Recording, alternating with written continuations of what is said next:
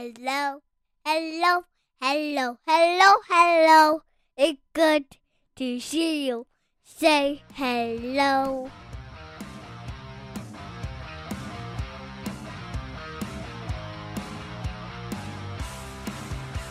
So, so we shall move on to talking about realignment. One way to sort of frame this debate or discussion about where we see future realignment going is we have an actual, set in stone realignment announcement, or not realignment, but the new program finding a conference home. And that was Augustana, who we had mentioned last month, announced its first head coach, former Husky player and assistant Garrett Raboyne.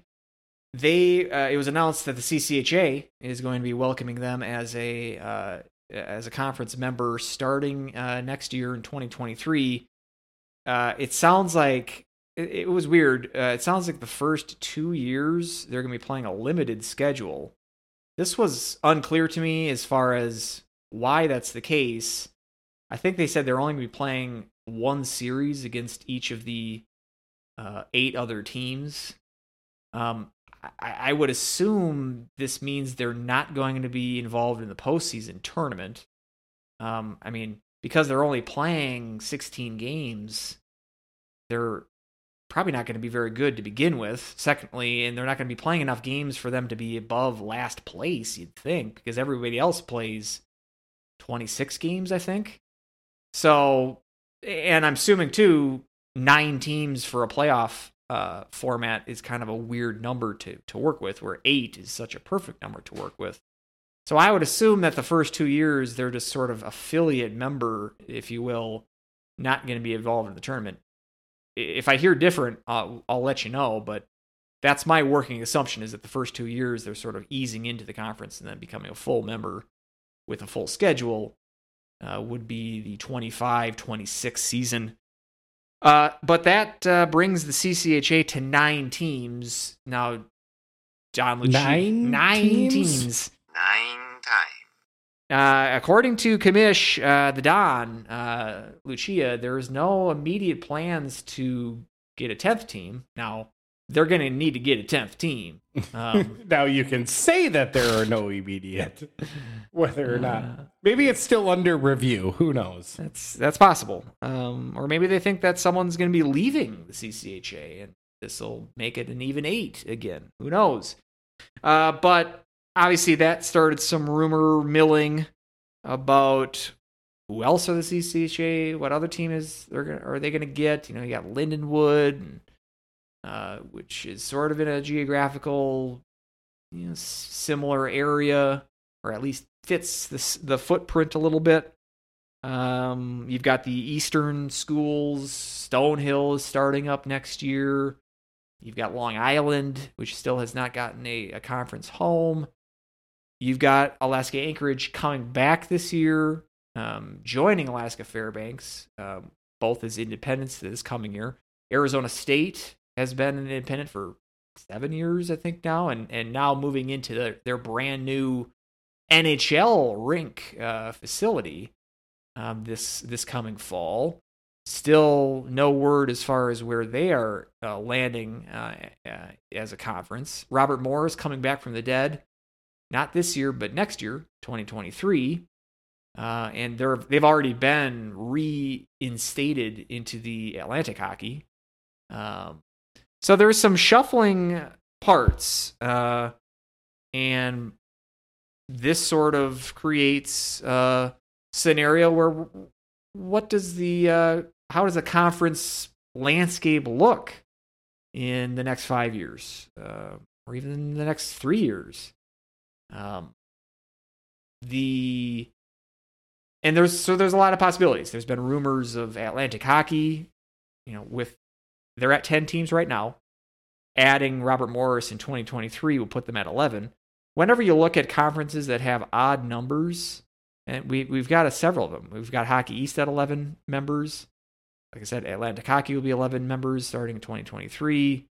CCHA will have 9 members. Big Ten's at 7 members. The odd numbers create scheduling problems. Someone's got to be, you know, on a weekend, one of those teams, if not more, it's not like the NCHC where you got 8 teams and you can have 4 conference games per weekend, and no one has to have an off week or play a non-conference game during that week. The odd numbers create scheduling issues. It creates problems as far as how do you deal with playoffs. So it makes much more sense at least to have odd and even number of teams in your conference. So I think that it's fair to say that there's going to be some shuffling in conferences, whether or not there's going to be teams moving from conferences, and certainly there's going to be conferences that pick up some of these members, just add them. There's possibilities of new conferences being created just to set the playing field. The NCAA's rule for a conference, the minimum number of teams for a conference in order for that conference to gain an automatic qualifier into the tournament is 6 teams. So you have to have 6 teams in a conference in order to, for your conference champion to have an automatic berth at the in the NCAA tournament. So keep that number in mind. You know, there's these independents like Arizona State, the Alaskas, LIU and Stonehill. That's 5 independents right now. It's not quite enough, and Lindenwood too. So I guess that makes 6. So I mean, there is the possibility of teams banding together. But imagine we haven't even mentioned Alabama Huntsville, which is sort of on hiatus. They've raised money, but they've said that they're not going to make any reinstatement of the program official until they find a conference home. And they've been struggling to find that. They've knocked on the doors of Atlantic Hockey. They've said no. CCHA kicked them out of their conference, or, well, they Minnesota niced them out along with the Alaskas when they formed the CCHA and killed the WCHA. That was sort of the whole point of that, was to just say we don't want to be in a conference with those teams anymore. So I don't see them joining the CCHA anytime soon. So there's that question mark as well. I don't know where you want to start. I scribbled some notes, and it's kind of like what I think might happen, which is more, like I said, incremental change, adding teams here and there, you know, one team here, one team there. But then I kind of got crazy and I said, we're going to split off these conferences here, and I'm going to split the Ivies from the ECAC. And I don't know exactly where it all landed out. I sort of have an idea of what I think might happen versus what I would like to see happen, or what I think would be kind of cool to see happen. Why don't we... I don't know where you want to start. If you've got like a... Maybe we'll start with like... We could go conference by conference, or if you have like a here's a hot take right off the bat. You know, I'm going Penn State's going to Atlantic Hockey. Yeah, like if you got a hot take right off the bat. Okay, I kind of have a hot take right off the bat. Why don't you start with that then? And it's going to be kind of funny, I think, because I don't think it's actually going to lead into anything else when it comes to realignment, but. You know, when you were talking about, you know, 7 years for Arizona State and no conference home. This and is it a good seems start. Like they can kind of, it feels like they would be wanted. Yes. And I think they are. And if you're Arizona State, do you want to be in a conference? And I think this is kind of an interesting, especially if you're starting to get conferences with odd numbers, they're going to have off weeks, you know, towards the end of the season, because you have to. And so you want to schedule them. So I think the biggest issue is because, you know, it's a lot harder to fill games in, you know, February and March, because that's when the conference season is really going. Well, if conferences are stuck on odd number of teams, then yeah, you're going to have a little more leeway to go ahead and kind of get in and out of the, you know, a wider range of conferences that you're going to be able to play. And I think Arizona's kind of in an interesting spot because people will want to play Arizona, both at Arizona or have Arizona State come there. So I think it's actually interesting that I don't know if Arizona State wants to be in a conference. And, you know, really the only main benefit, I would say, is an automatic bid. But if you still have, you know, you win your games with the pairwise and everything, you're still going to, you know, make it to the tournament. There's still plenty of runway, plenty of avenues for you to get there. So you know, depending on how the rest of the conferences fall, and if there are odd number of teams where everybody is, you know, every conference is going to have somebody off, I think you're going to have kind of your pick of the litter also of who you want to schedule during those months and still have a decent chance to make it into the tournament. So that's kind of my hot take. I don't think they're going anywhere. You're going to stay as an independent. I think so. Yeah, that's where I would have. I think if they wanted to be in a conference, they'd be in one by now. Yeah, I think that I don't have any inside information as far as what they are desiring as a program. We don't have inside anything. I know, but I would assume that they want to be in a conference tournament. They did apply to the NCHC. That was, I think, during the first run of the podcast. That was 2016-ish, I think. And they were told no. But a lot has changed since then. We're the original old boys club, so yeah, we'll get to that. But a lot has changed since then. And most notably, they have a facility now, a viable facility. Like I said, 5,000 seat arena on campus. That they didn't plan on this, but the Coyotes will be playing there as well the next 2-3 years. And so I think that makes them an attractive program. I have them going to the Big Ten, which I don't like that. This is in my, what I think is going to happen. Now, I'm not going to say, I would say 90% that they're definitely going to go to the Big Ten. It's probably closer to a 50-50. I could definitely see them saying no, but I mean, there's just some hints that I've had over the years that makes it seem like it's logical that they're going to go there. I mean, they played the COVID year, the 2020-2021 season. Arizona State played an entirely Big Ten schedule that year. It was all on the road. But that was the only way that they could really find teams to play, period. So that's a willingness, not only from their perspective, but from the other 7 Big Ten teams that will let you in. And sure, it was a once-in-a-lifetime opportunity. It's a once in, you know, that season's never going to be replicated ever again. But, you know, that's something that they wouldn't have, the Big Ten schools wouldn't have offered that opportunity to just any team. They're not going to offer that to Stonehill or Long Island in 2020. Arizona State sort of checked off a lot of the similar boxes to them. Just the size of the school. They're a known commodity. Whereas even like a North Dakota, even though North Dakota is a, you know, powerhouse from college hockey standpoint, they're not on the same sort of national name recognition as a school that Arizona State is. And I think that is more important to the Big Ten than the hockey aspect itself. The other thing, like I went to the game last year in their old facility.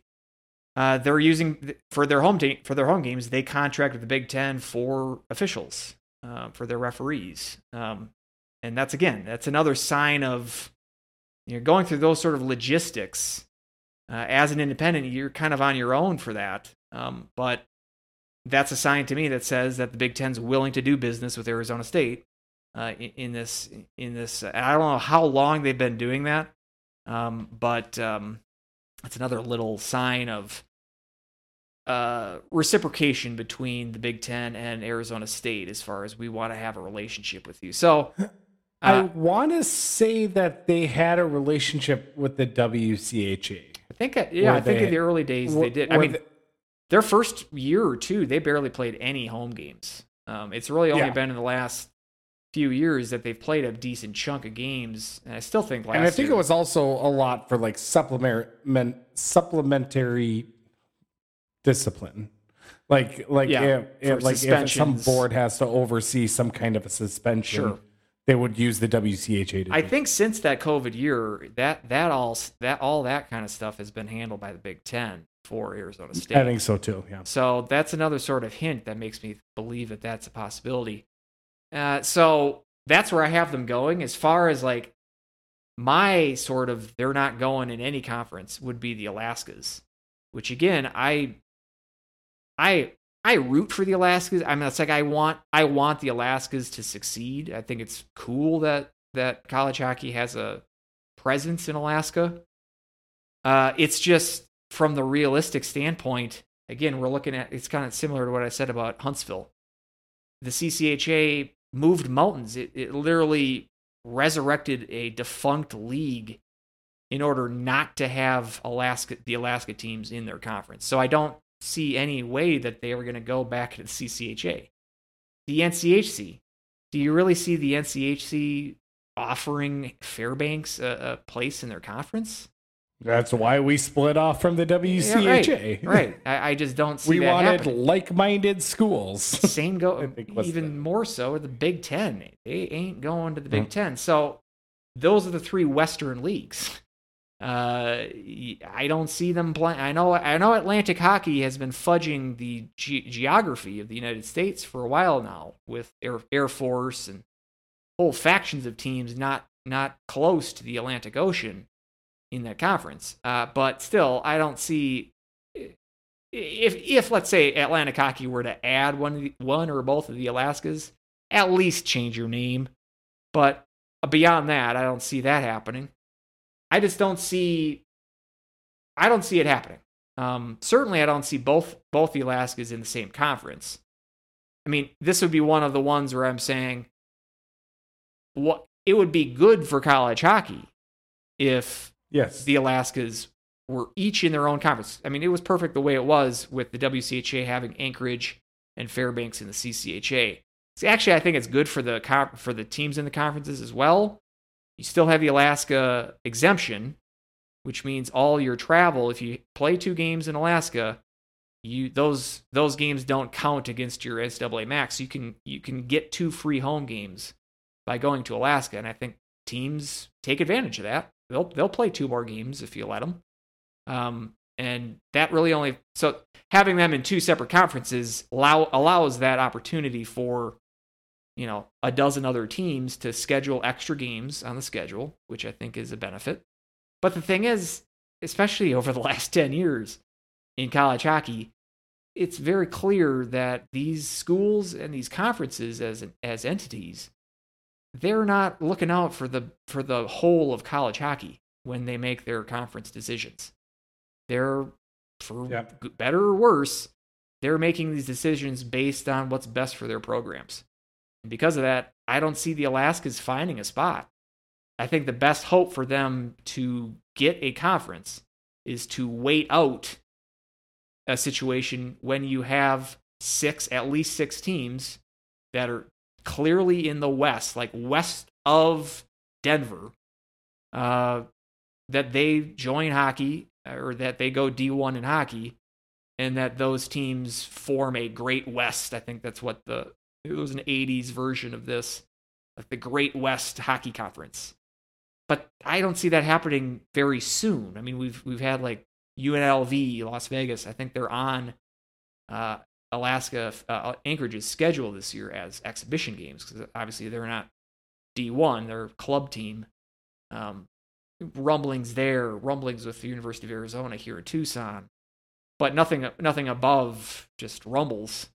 No real steam to any of these rumors, and because of that, I don't see a groundswell of like true West Coast teams going D1 in the next decade.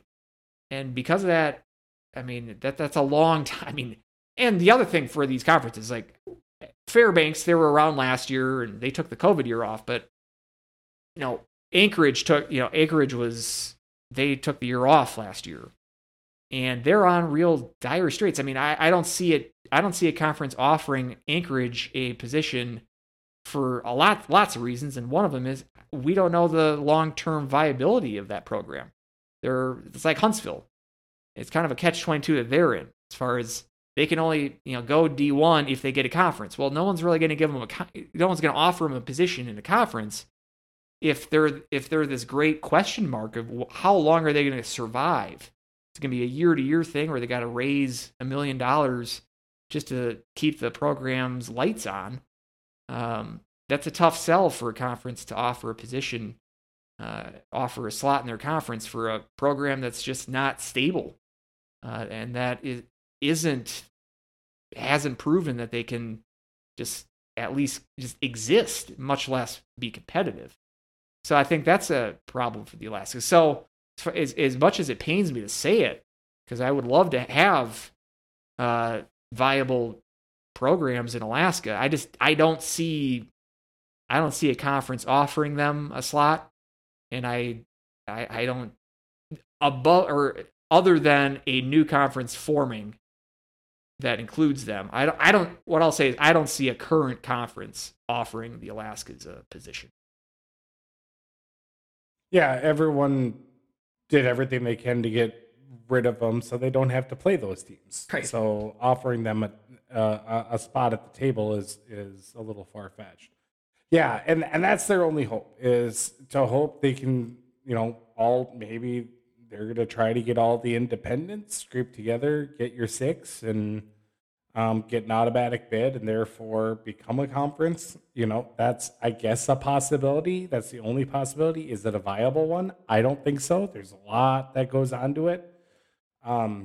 So it's, I think it's a bummer because, my view on it is that we need to lift the college game, not just specific programs,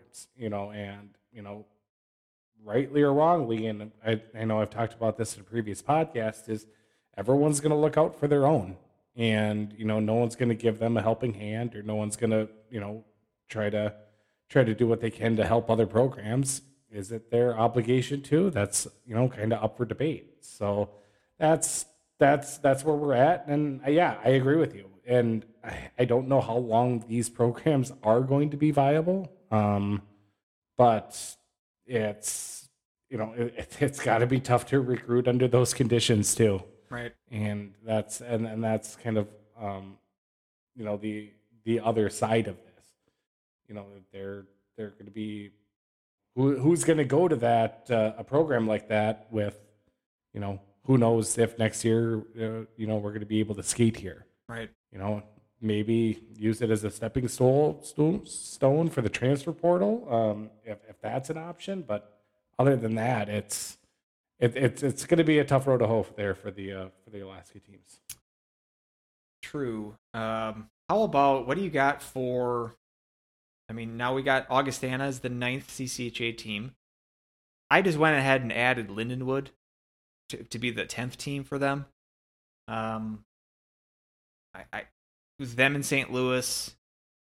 I mean, it's not a perfect fit in their current footprint.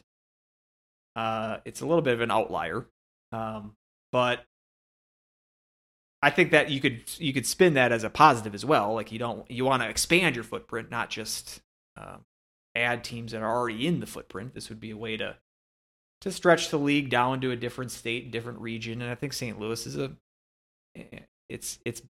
let's say it's got its advantages over like a Bemidji as far as traveling there.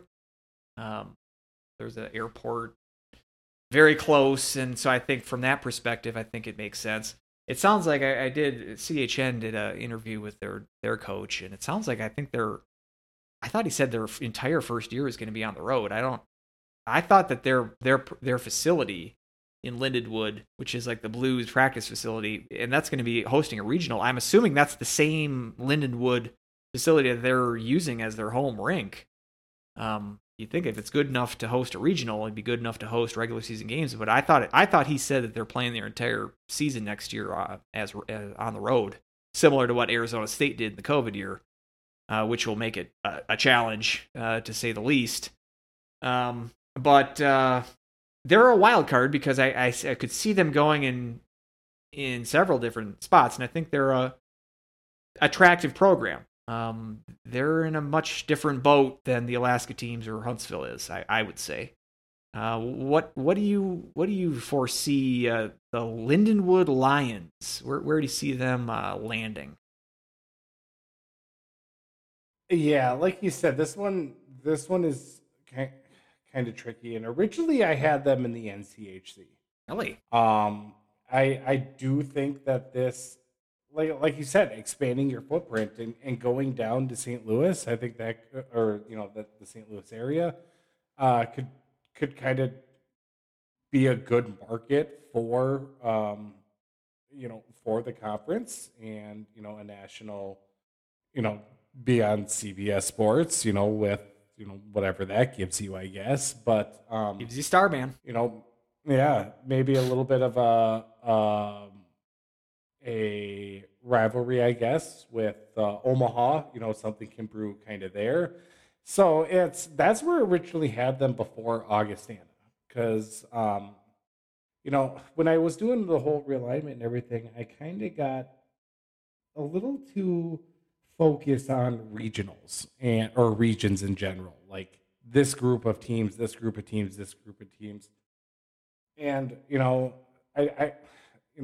as I was kept going back to it, I kept stepping back and going like, well, out east it's not the case. I mean, you've got you look at Massachusetts or whatnot, you've got many different conferences representing in Massachusetts, and everything is, seems to work out for them. So why wouldn't we have different conferences for everyone and, for teams in Minnesota, even though that hasn't been the norm, and again, that's very viable for nice non-conference games to, for the help with NCAA tournaments and whatnot. So, yeah, I originally had Augustana and both Lindenwood in the NCHC.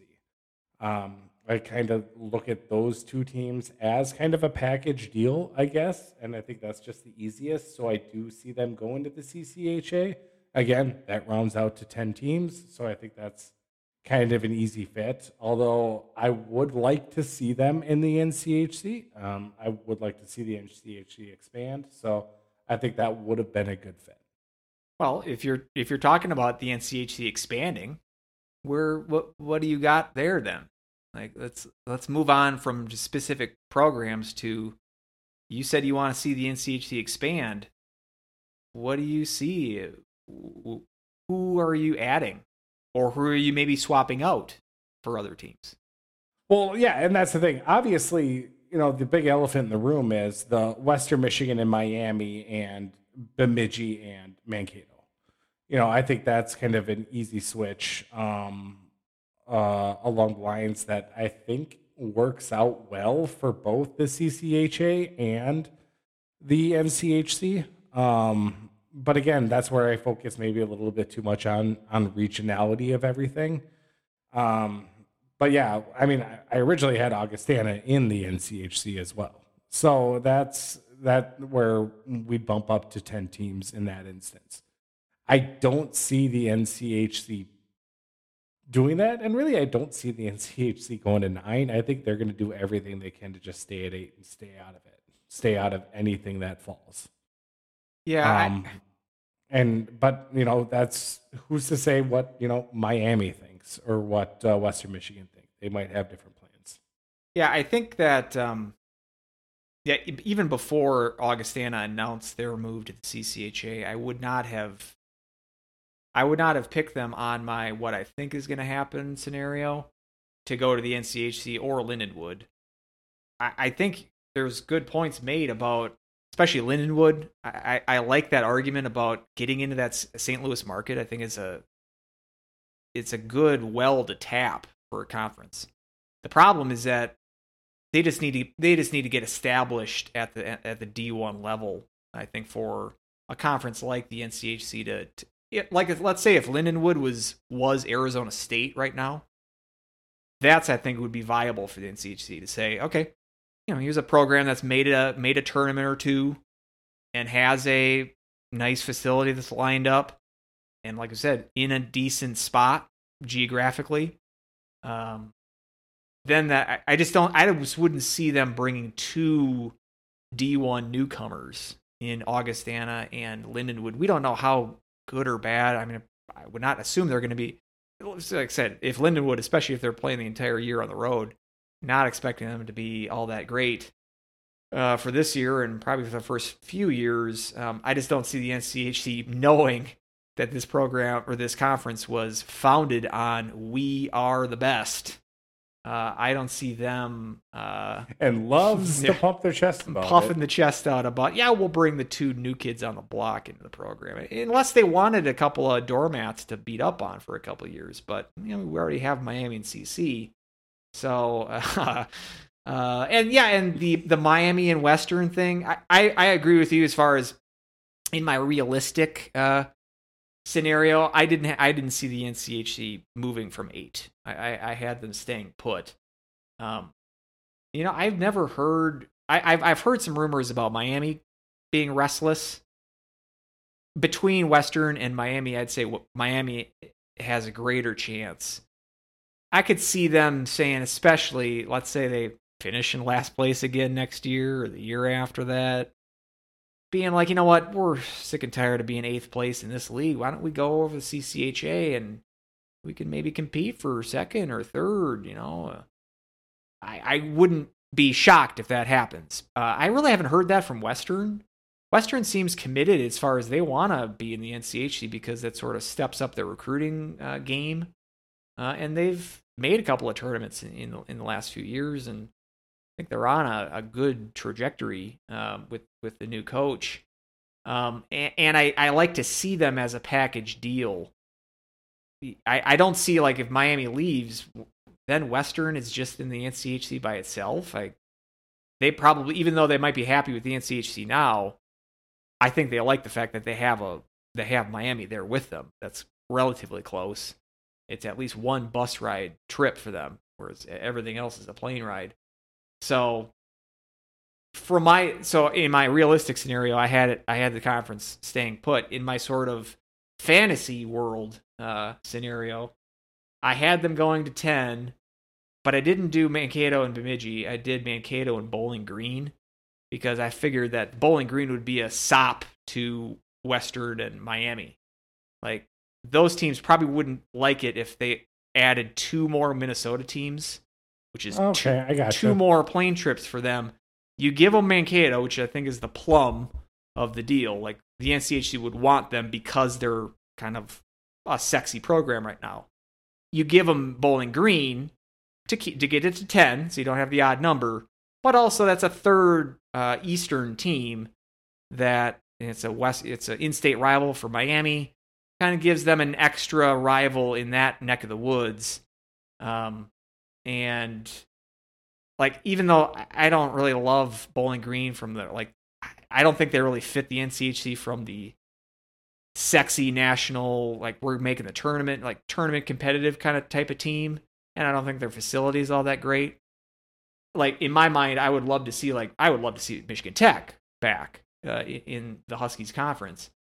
But from the I just was making the Bowling Green move from the geography of, that fits best for Western and Miami, whereas Michigan Tech kind of doesn't. So again, my percentage of possibility of this happening is relatively low. I would not be shocked if Mankato got into the NCHC at some point. It's just because of how high they have ascended on the national scene. I wouldn't be surprised if those talks have been happening over the years.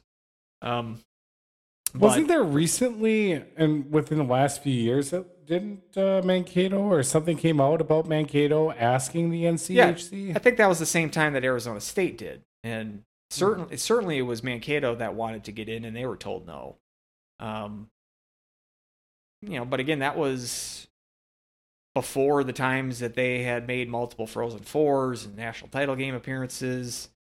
From the NCHC, can you imagine the NCHC if they were in the mix as well? If they did get in, that would have been nuts. We had a debate there because you thought they were going to be like first place in the NCHC this year, and I was like, I thought they were going to be like fourth. So for that reason alone, as far as we can find out how good Mankato is, if it's in the NCHC, I would like it to happen. There's just not, I don't, it's just weird. I don't think there's a second team that screams, because I think the NCHC is a little unusual. Yeah. I don't know. At least in the West, the NCHC is like the conference that prides itself on on-ice success. And I think that's sort of like the main factor in what they think their conference should be. Whereas I think, you know, Big Ten is sort of hamstrung, even though they've gone outside the mold and added Notre Dame, but they're sort of hamstrung. And I say that it's possible that Arizona State is added as well, but they're hamstrung as effective. We try, you know, it's Big Ten schools are part of the Big Ten conference. And the CCHA, I think, is a little bit more of a regional model, much more so than these are like-minded schools. Like-minded schools. Yep. Concept that the NCHC does. So that's why I think that a Mankato move, like let's say Mankato wins a national title. I mean, they could have done it this year. It came very close. You know, I think that improves their resume to the NCHC, but I don't see it happening in the next few years unless there is, you know, a big cataclysm that I'm not even anticipating, of a big shuffle. But yeah, what did you have like out east, as far as we see, like Hockey East is at 11 teams. I don't think that is ideal for them, and I would assume that they're looking to add a team. There's not really a team that screams. I know Holy Cross has been rumored. Holy Cross's women's team is in the women's Hockey East. So I think that has led some people to think that Holy Cross would make sense jumping from Atlantic to Hockey East. And so there's that possibility. That seems like a stretch to me. Bentley is another team from Atlantic Hockey that's just got a new facility. I could see them moving up to, you know, if not Hockey East, ECAC is another kind of step up from Atlantic Hockey. But as far as the Hockey East goes, there's not a real, I mean, in my sort of fantasy world, I'm thinking from the NCHC's model of best competition, or like a on-ice product, like get Quinnipiac from the ECAC to the Hockey East, which I think would be kind of cool. But what'd you think about, and then I think Atlantic Hockey, which is I think the biggest set of dominoes, as far as they are already going to expand. They've announced the move to add Robert Morris, which would get him to 11 teams. Re-add them, and that kind of makes it a little different. But there's also rumors that Utica could move. They're a D2 program now. They could move up to D1. They hosted the Atlantic Hockey Conference tournament this year, so again, that's another sort of one of those hints that you think that they might have a home kind of lined up or working to grease the wheels, so to speak. So if they're at 11 with the addition of Robert Morris, you've got Long Island, which is out there. You'd think that they kind of make sense to join Atlantic Hockey. They're at least a school that can see the Atlantic Ocean, which I think would be a positive. Can't say that for Air Force or even, you know, Canisius or Niagara or some of the teams of the Western. Mercyhurst. So there's the possibility of, in my sort of fantasy world for Atlantic Hockey, you split that into two. Yeah, you get to 12 teams, you add Long Island, and then we're assuming we're adding Robert Morris for 2023, so this wouldn't be for a couple of years, but then you have 12 teams. And it kind of splits into two nice halves of West and East. Again, I think once you split it, you got to change the name of the conference. Atlantic Hockey West, that's like a hat on a hat. You can't have that name there, but just humor me for really a second. I really like it. Yeah. Just go with the chaos, like Atlantic Hockey Pacific region. But you could have something like Air Force, Mercyhurst, Niagara, Robert Morris, Canisius, and RIT. Kind of fits all in the West division. And then the East would be AIC, Army, Sacred Heart, Bentley, Long Island, and then Stonehill, which is my other team, the newcomer from the Boston area. That's as well. So you could have 6-team leagues there. You could split that off into either two divisions of the same conference. You could split that off into two separate leagues and each get an automatic qualifier from both, because you're reaching that 6, that magical 6 number. There's also, RIT, I think, is one of those programs. I've heard rumors of them trying to move up into ECAC or Hockey East. They have another sort of newish, nice facility.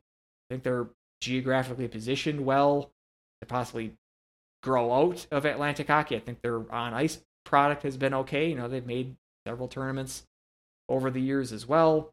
You got Air Force, which is sort of the big sore thumb there. Like, they're in Colorado, and everyone else is at least on Eastern Standard Time.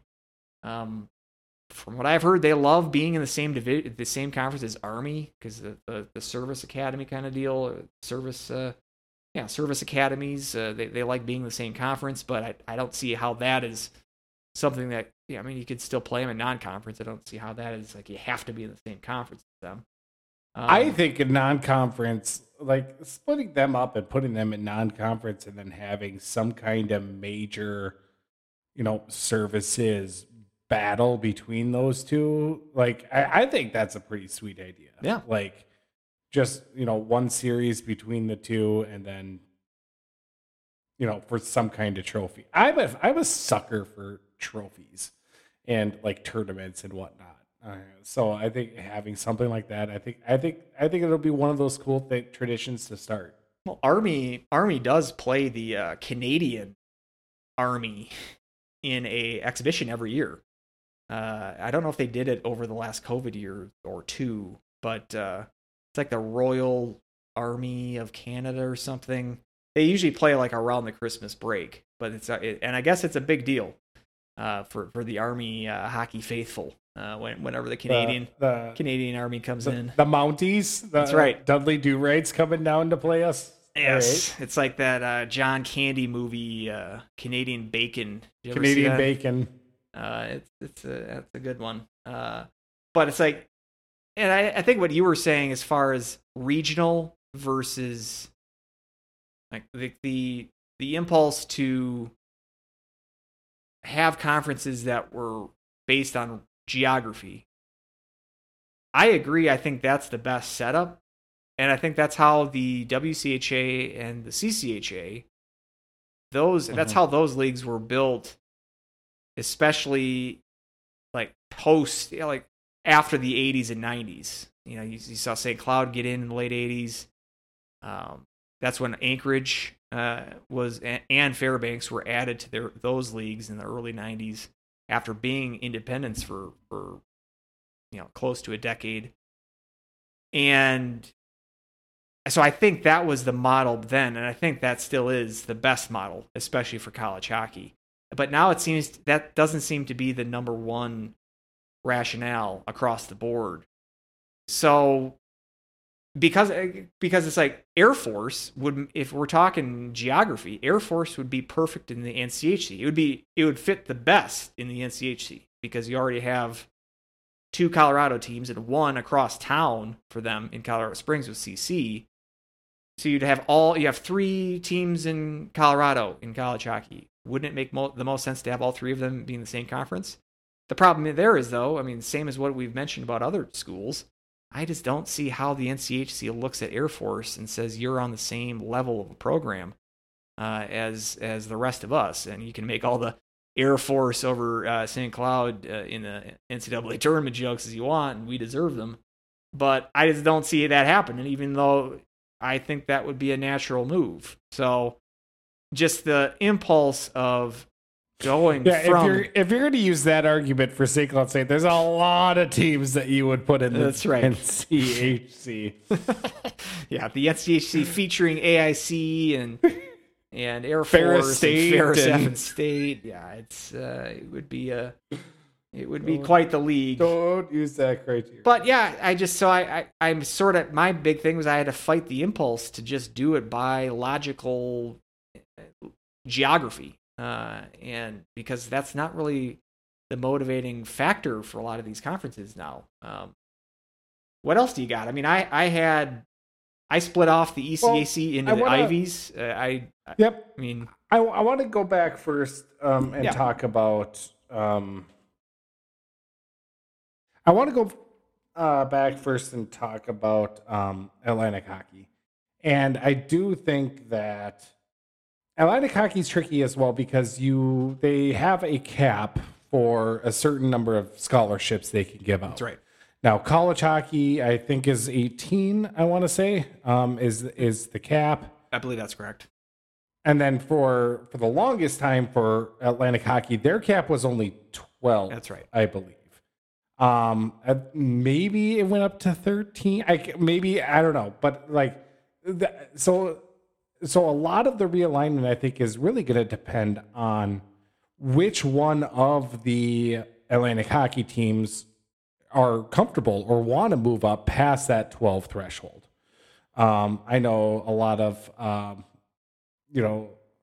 talk about, just place all these new teams in Atlantic Hockey because they're kind of the afterthought because they're always, lesser teams that are, the afterthoughts of college hockey, really. But, that I think can kind of hamstring some of these, programs by only giving out those scholarships. So you're looking at ones like RIT, which I think is one of those schools that want to give out more and want to invest in more. That's kind of why we're hearing a little more rumblings about wanting to move out of and into a different conference. If they do split off, or if they do a 6 and 6 again, I know I said this last week. I would imagine that there's going to be some talk about now we have too many conferences for a 16-team field, too many automatic bids. They got to raise it to 8, and I think there's always going to be that push-pull when it comes to those conferences. So I think it's one of those things where they're going to have to make darn sure that that cap is going to stay, or that floor is going to stay at 6 teams to get that automatic. And so I wonder. I think that's a good point, and I wonder what would happen if. And that puts the Big Ten in a huge pickle. I think it's easier for them to just say, okay, we'll add a team, whether or not that's Arizona State or somebody else. It would be a pickle, but I think it's an easier pickle to solve than say. It's an easy pickle to solve in a sense of, solving it is easy because you'd have a lot of people who want to be in your league. Right. But at the same time, your high horse mentality is going to be completely. I think they can. Your ego is going to be shot. I think they can maintain that. If they're getting forced to, I think they can sort of play some victim game and play the victim and handle that. But the thing is, if that rule is installed after new conferences of 6 teams are formed. So let's just go with my little ECAC thing of the Ivies, which there's 12 teams in the ECAC. Half of them, 6, are Ivy League schools, and the other half are not Ivy League schools. This has been rumored over the years, too. Just split that off into the 6 Ivy. Just have the Ivy League be a separate league. And then have the other 6. That doesn't start until November. Right, yeah. And wants to play less games. They only play 29 games for some reason. They got all that extra studying to do. But let's say that happens. We got the 6-team Ivy League. Now, we're saying the Big Ten has not as much wiggle room to just add any other team. Ivy League especially doesn't have. I mean, Ivy League ain't getting Notre Dame as an affiliate member. They are only plucking their teams from the literal Ivy League of universities, which are 9 or 10 schools. So if you have these split off leagues that are six teams, and then they say, well, we got to raise the minimum for an automatic qualifier, then the Ivy League's like, well, there's no way that Penn or Columbia is going to join our league, and there's no real way that we can have affiliate members into the Ivy League, so we just got to go back into the ECAC. We got to put our tail between the legs and try to do that again. It would be interesting because I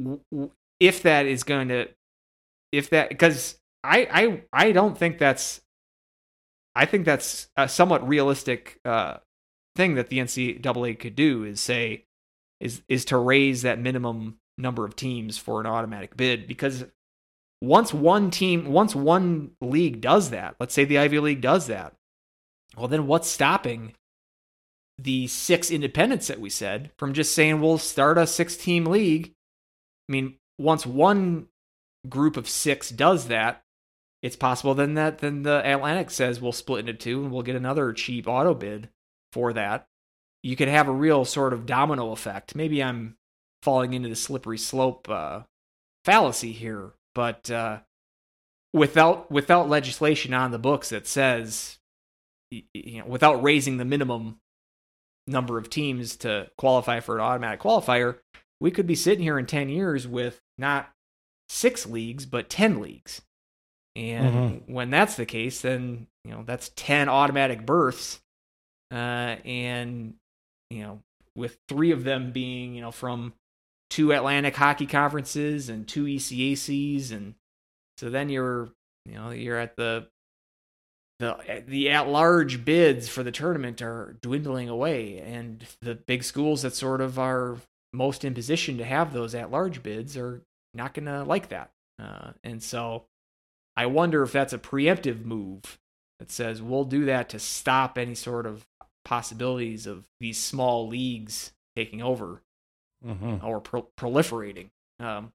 Instead of that, we'll kill that dream before it starts and say we got to go to 8 teams, which I don't know if that, I kind of like that, actually. I kind of like an 8-team league as being the minimum for a automatic qualifier. So I do too.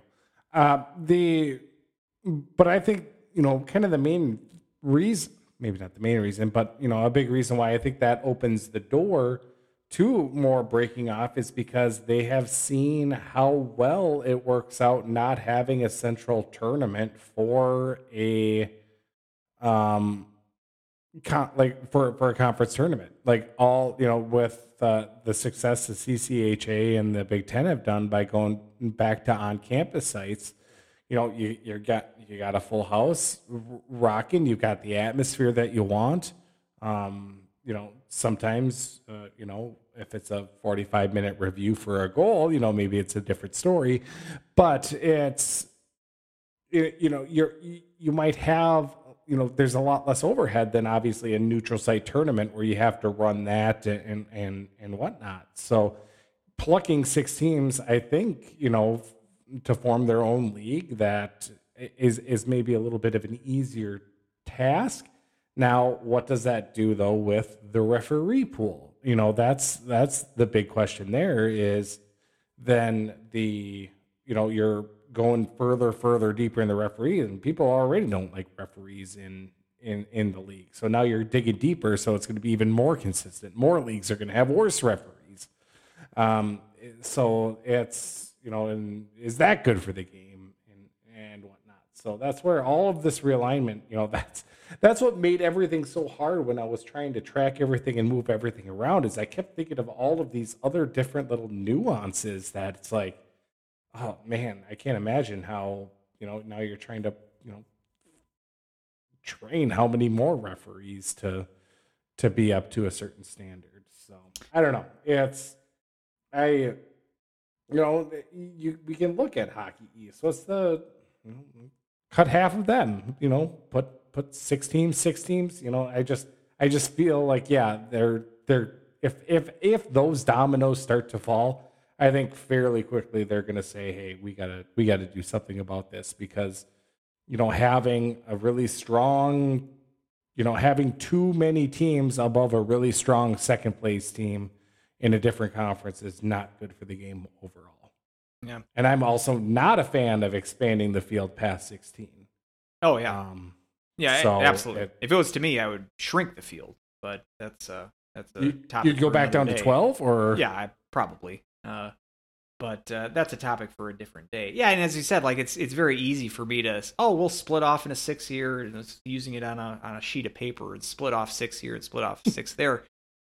The logistics of that are then you're creating not just a league of six teams, you're creating another sort of bureaucracy that is entailed with that. So you're hiring there's another commissioner for that league, and a league office.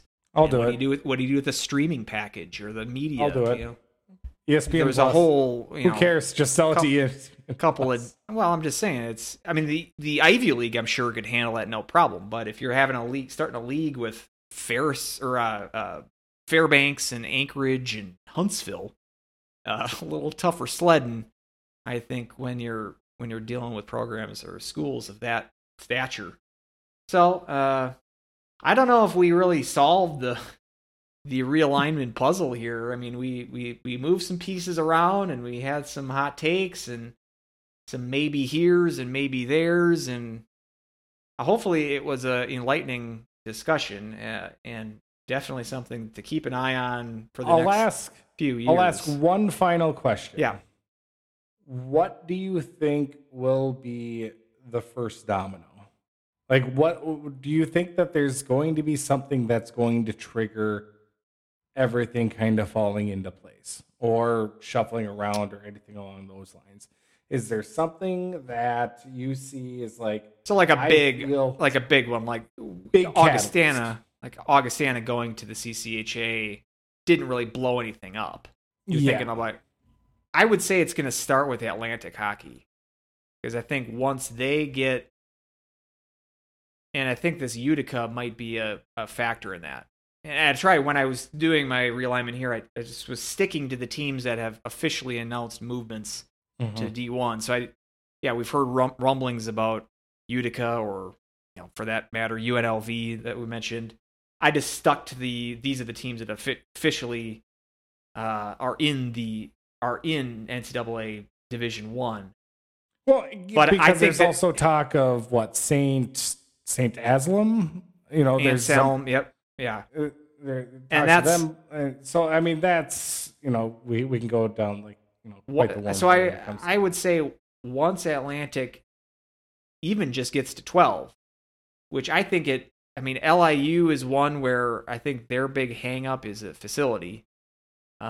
If they work that out, if they find a facility that's viable, once Atlantic gets to 12, and then perhaps has like another perhaps potential 13th member, then you're going to think of, we got to split into two.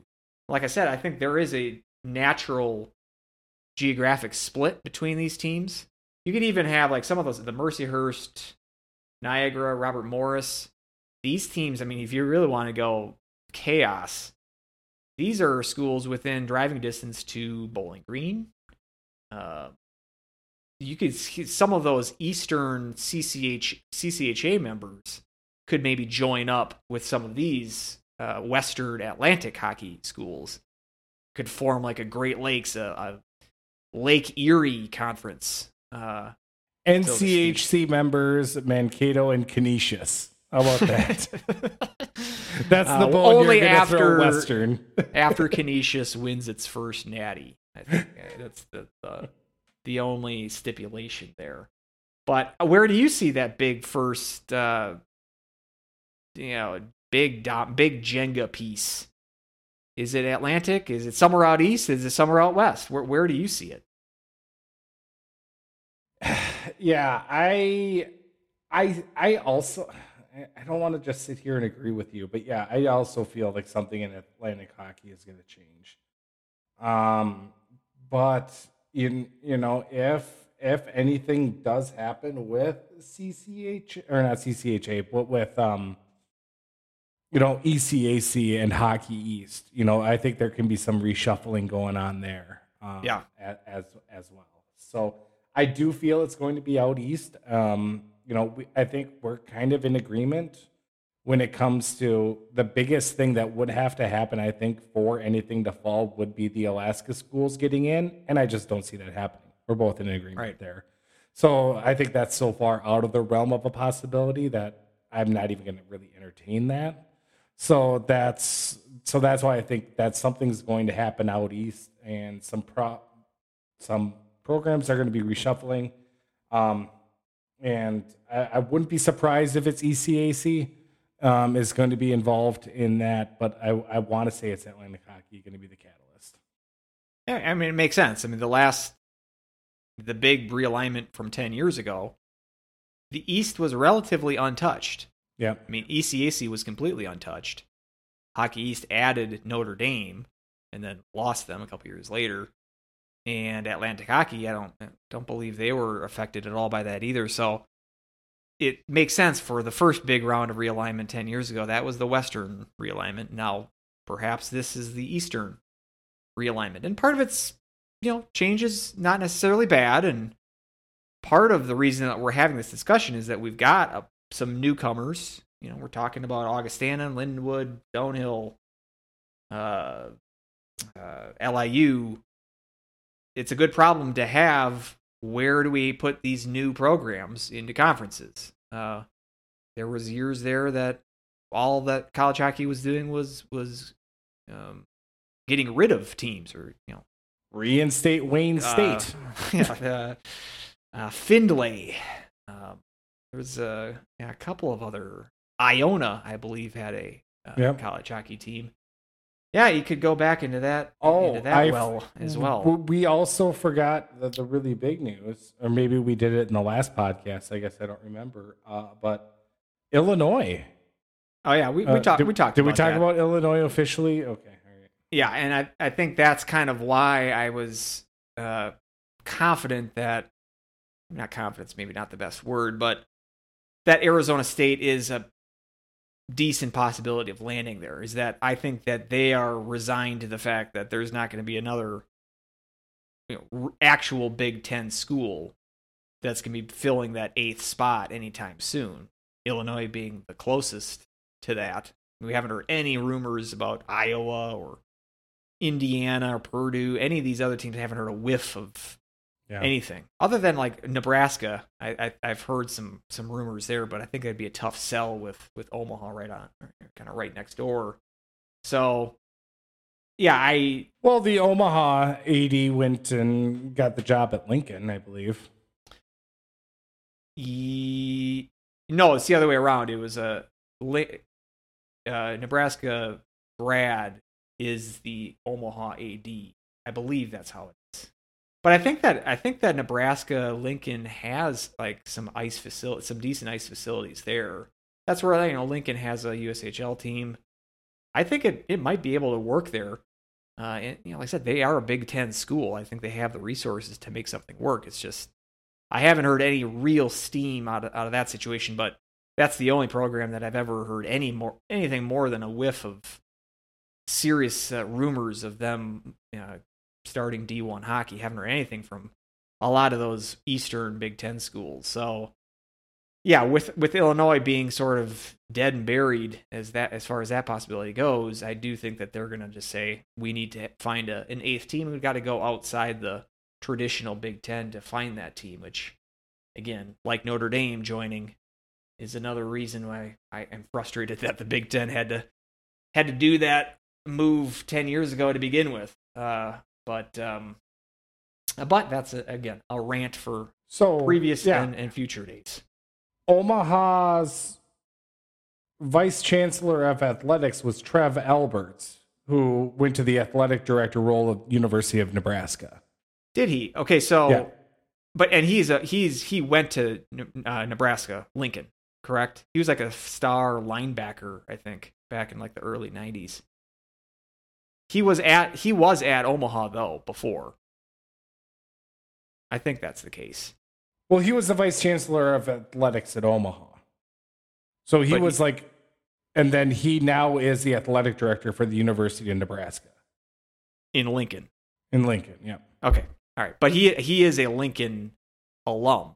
He's not a UNO alum. Oh, yeah. I have no clue, but maybe.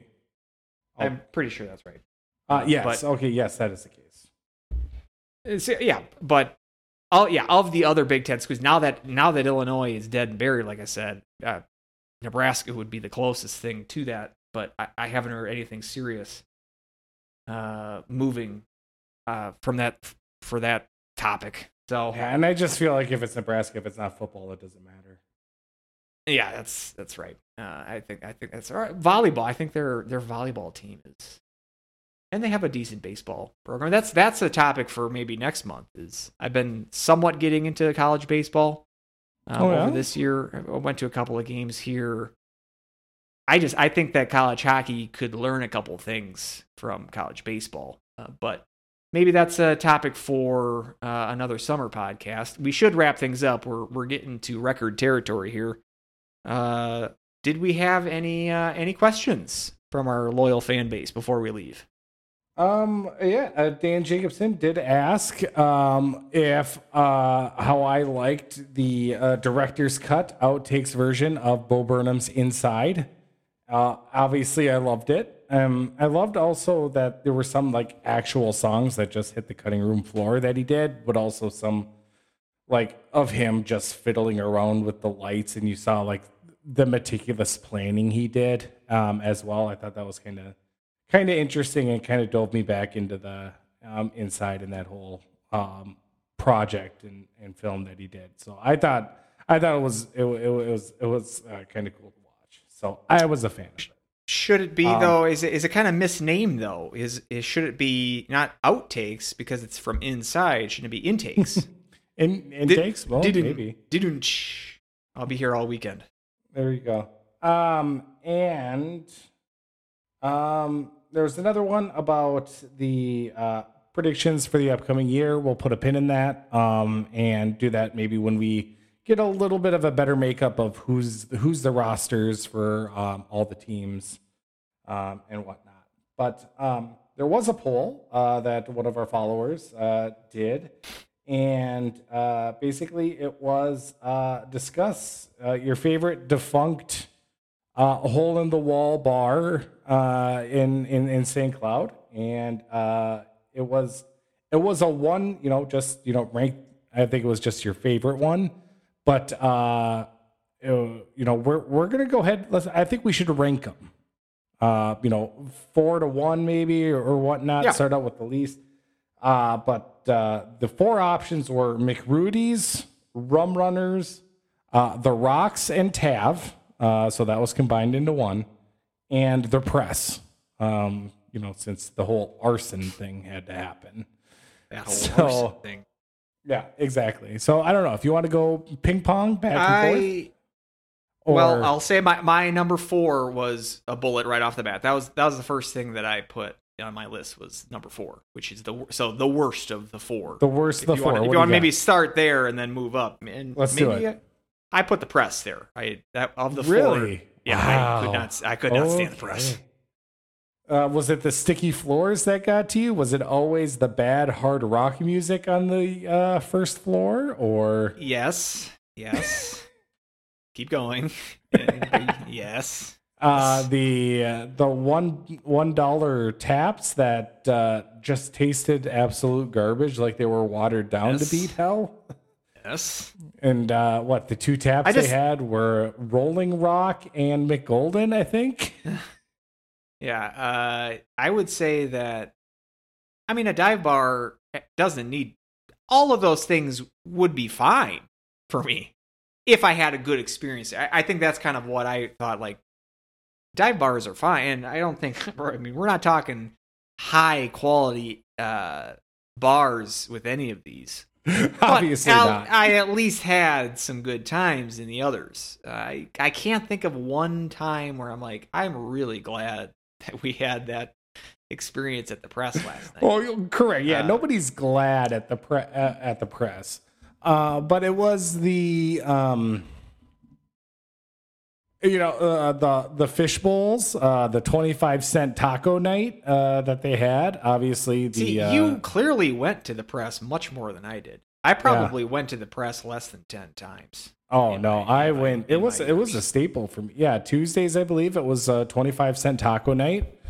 So you just got a bunch of tacos that go up to the window for a quarter. Yeah, Wednesdays of your birthday month, you got a pizza and a fishbowl. Yes, that I went to once. Or a pitcher, but everyone got the fishbowl because you can do like a grape ape or a water moccasin and a fishbowl with like 9 straws. The things we did pre-COVID. I tell you what. Was there one that had like you got a tray of Jello shots? I think I remember one. Runners. Okay, because I think one birthday we went to several of these, and I do remember the Jello shots and. So yeah, I do think I did one of the fish bowls there for a birthday once, but yeah, my favorite is always that you would leave, like if people would go maybe just to get the free pizza, and you'd only have like 3 or 4 friends there, and then you would get the fish bowl, and then you would only drink like half of it because after that it was just you couldn't have any more. All right, yeah. So what was your number 4? My number 4 was the Rocks and Tav. I had them. I had them at 3. So they're the bottom half. They always had a cover. And already you're going to a cover for a band, and inside the Rocks there was only usually about 5 or 6 people anyway. And then it was connected to the Tav. Which was just, I don't know, they had open mic night, and it was a little bit like of a convenience store vibe I always got, because they just had like refrigerator and the lights right behind it, just like you'd have at a convenience store. But it was just, there was never any atmosphere. There was just never a reason to go there. It was just kind of small and cramped in, and it was always dead inside. I remember when I turned 21 and my friends were giving me a tour of downtown. They said, "All right, you're standing outside the Rocks and Tav. All right, turn around. Here's Mexican Village. This is the best view of the Rocks and Tav. Let's go to the next bar." So the Rocks and Tav, like you said, if you've only been to the press 10 times, I've probably was only at the Tav about 4 or 5.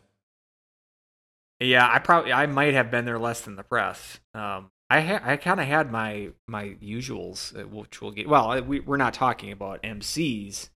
Obviously, that's still around. That's still around, and that's actually Rocks, a decent bar. Yeah, and that's the bar that I'm sure I went to the most for the downtown area. Is the Rocks? Is that still that Cowboy Jack's? Yep. Okay. Which it hasn't been open since the fire. And oh, really? So that's also, but that didn't get burned down. I mean, it probably had some damage. There was just damage to it, and still. I think I don't know. Like, I don't want to speculate too much, but I would imagine the owners are like, let's claim as much insurance money as we can, and let's just rebuild. Because I think they bought also some land, more land of that the press was on, so they expanded a little bit more, and I think they're just going to rebuild. So hopefully they rebuild to something nice, and I hope you get a rooftop patio. I think that would be really nice in St. Cloud because we don't have one. But so we'll kind of see what happens there. But and still nothing in the press lot. That's still just an empty lot. That's still like charred remains. It's they haven't even cleaned it up. Like it still looks like a fire.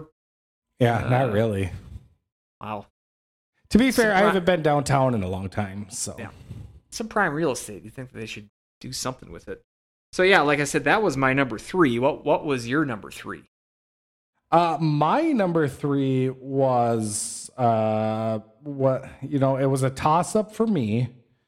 But I did end up going with McRudy's. And that was kind of a surprise because, first off, the poll from Johnny Mack at Fight the Pants, McRudy's was winning. And, really? And I'm like, wow, people really had a lot of good memories at McRudy's. I never had. I have maybe one or two good. I have a theory for that. Is because everyone was 18? That's, yes. Because, and I had the number 2, so I guess you know my list now, but my theory for that is I would say it was number 2 for me just because it was the first bar that the first St. Cloud bar that I went to, and the first one that I got into. And so I think that nostalgia, it gets some nostalgia points for that reason, I think. Gotcha. It's maybe just a crazy theory, but that's I think why it's number 1 in the poll. But also, you know, that was the place after hockey home games. I mean, the hockey team usually went out after Saturday games. They went out to McRudy's because that's where your 18 or 19-year-olds could get in. I remember a buddy of mine got in with his girlfriend's ID once because, I mean, they just didn't look at it. Right. It was you know, the bouncer there was more for show than anything else. Yeah, and that's, you know, the upstairs just was cramped. It wasn't that fun to go to. I don't know. People put McRudy's at a higher spot than I did. That's for sure. It's just that I was not impressed and didn't have good times at the Press or the Rocks. It didn't really earn second place. It was just better than worst. Second place on this list too is I mean, again, we're not talking. We're not talking the most highbrow, sophisticated restaurants in the area. This is true. So I guess you know my number 1 by logic here. Rum Runners, and that leaves between your number 1. It's either Rum Runners or the Press. Which is it? I want you to say the Press, so your number 1 is my number 4. It is not. My number 1 is Rum Runners. So we actually agree. We actually agree, which was actually crazy because Rum Runners on this poll was last. It only got 10% of the vote. Yeah. Well, the beer and pizza. The beer and pizza was a big deal. Plus, yes. I won a poker tournament there. Once. Ooh, yeah! I won like $150 bar tab. That was the prize. Oh, nice! I remember I got like I was holding pair of tens, and I got another 10 on the river or the flop or whatever, and I beat a guy that had a pair of aces. And that's pretty much. I don't think that was the last hand of the game, but that's like I got most of the chips. That was the big turning point in the game. I just remember that. The guy was not happy that I got that he lost with pair aces, but so I have some good memories from Rum Runners and the beer and pizza. I actually the pizza was good for the cheap stuff. I thought it was pretty. It was nice and good grease quotient. It was for college town grub. And it was a good deal. It was pretty much the reason why St. Cloud instituted the rule that you can't have bottomless beverages anymore. Yes, is because for 2 hours on Tuesdays and Thursdays for a $7 cover you could drink unlimited beer, and you know just as many times as they can serve you really in that amount of time. And I don't know. I don't know if people weren't around for it or didn't partake in that, but that being last, I think, you know, having, you know, 18 plus night, you know, probably didn't help where you would get all the, you know, Apollo and St. Cloud Tech grads or seniors there as well. When you went to Beer and Pizza, which, you know, was a huge fan of mine, it was packed. You had the DJ up there, you know, you had pretty good music. Dancing and, you know, I had a lot of probably the most fun there. The Press it was very hit or miss for me. And it's just, you know, sometimes I did go and I did have a really good time. Other times it was just terrible and it was just dead. So, but, you know, everyone, you know, remember the stairs at the press, because it was probably the steepest. I mean, it was like climbing a ladder, and it was single file. So, you know, just everybody always just fell down those steps drunk, because it was just a hazard. But yeah, I think Rum Runners just gets squashed in this poll, and it was well, not in our poll. Not in our poll, not deserved. I think this put poll, some respect on Rum Runner's name. I think this poll is kind of like the Ustro poll. You know, yeah, I think that's the poll that doesn't really matter. Exactly. And it's got some biases in the poll. The poll that you want to listen to is right here on the Huskies Hockey Podcast. So, but that is that was a good topic. Riveting topic there. Oh, just going through the list here, or the people's responses is pretty funny, because one was, I've only thrown up at two of those bars, and I have thrown up at three of them. So inside or out? Getting back to the bowl I guess I consider, like, as a result of. Oh, sure. Oh, well, so, if you're gonna count that. Well, like, but still in the vicinity. Like, okay, so it's like traveling. I was able to make it outside. It's like traveling in international waters. It's like the 3-mile line outside the shore. Like, that still counts as the bar. Yeah, I say if you're still within 100 feet and you throw up of a bar that you just exited, that counts as throwing up at that bar. I agree with that. So yeah, McRudy's right. You know, the tree right outside. That I threw up on that. The press, yes, both inside and outside of the press. I've thrown up on the tree and a parking meter out there, and then behind Rum Runners, in between that and like the metro station. There's like there's a little alleyway behind there. I threw up there, and that's when I said, you know, okay, boom, I hit the reset button. Let's go.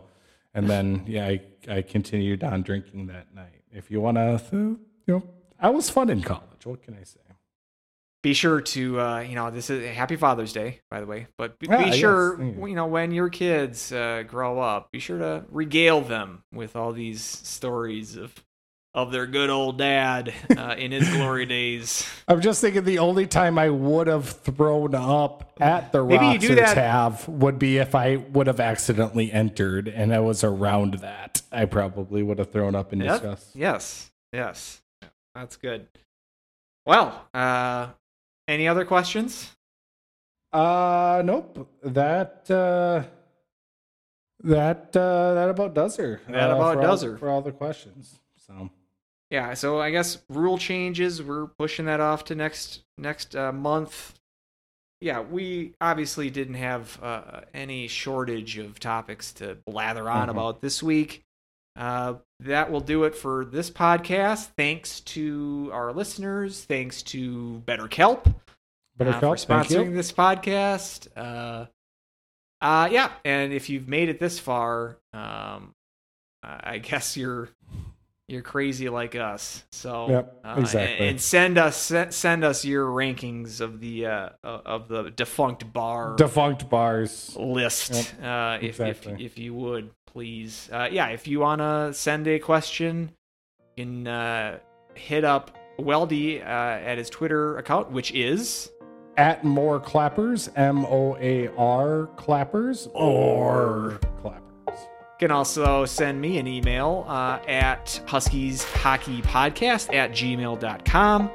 Send me any questions. I love receiving them. That'll do it for this month. Until next month, go Huskies. Woo!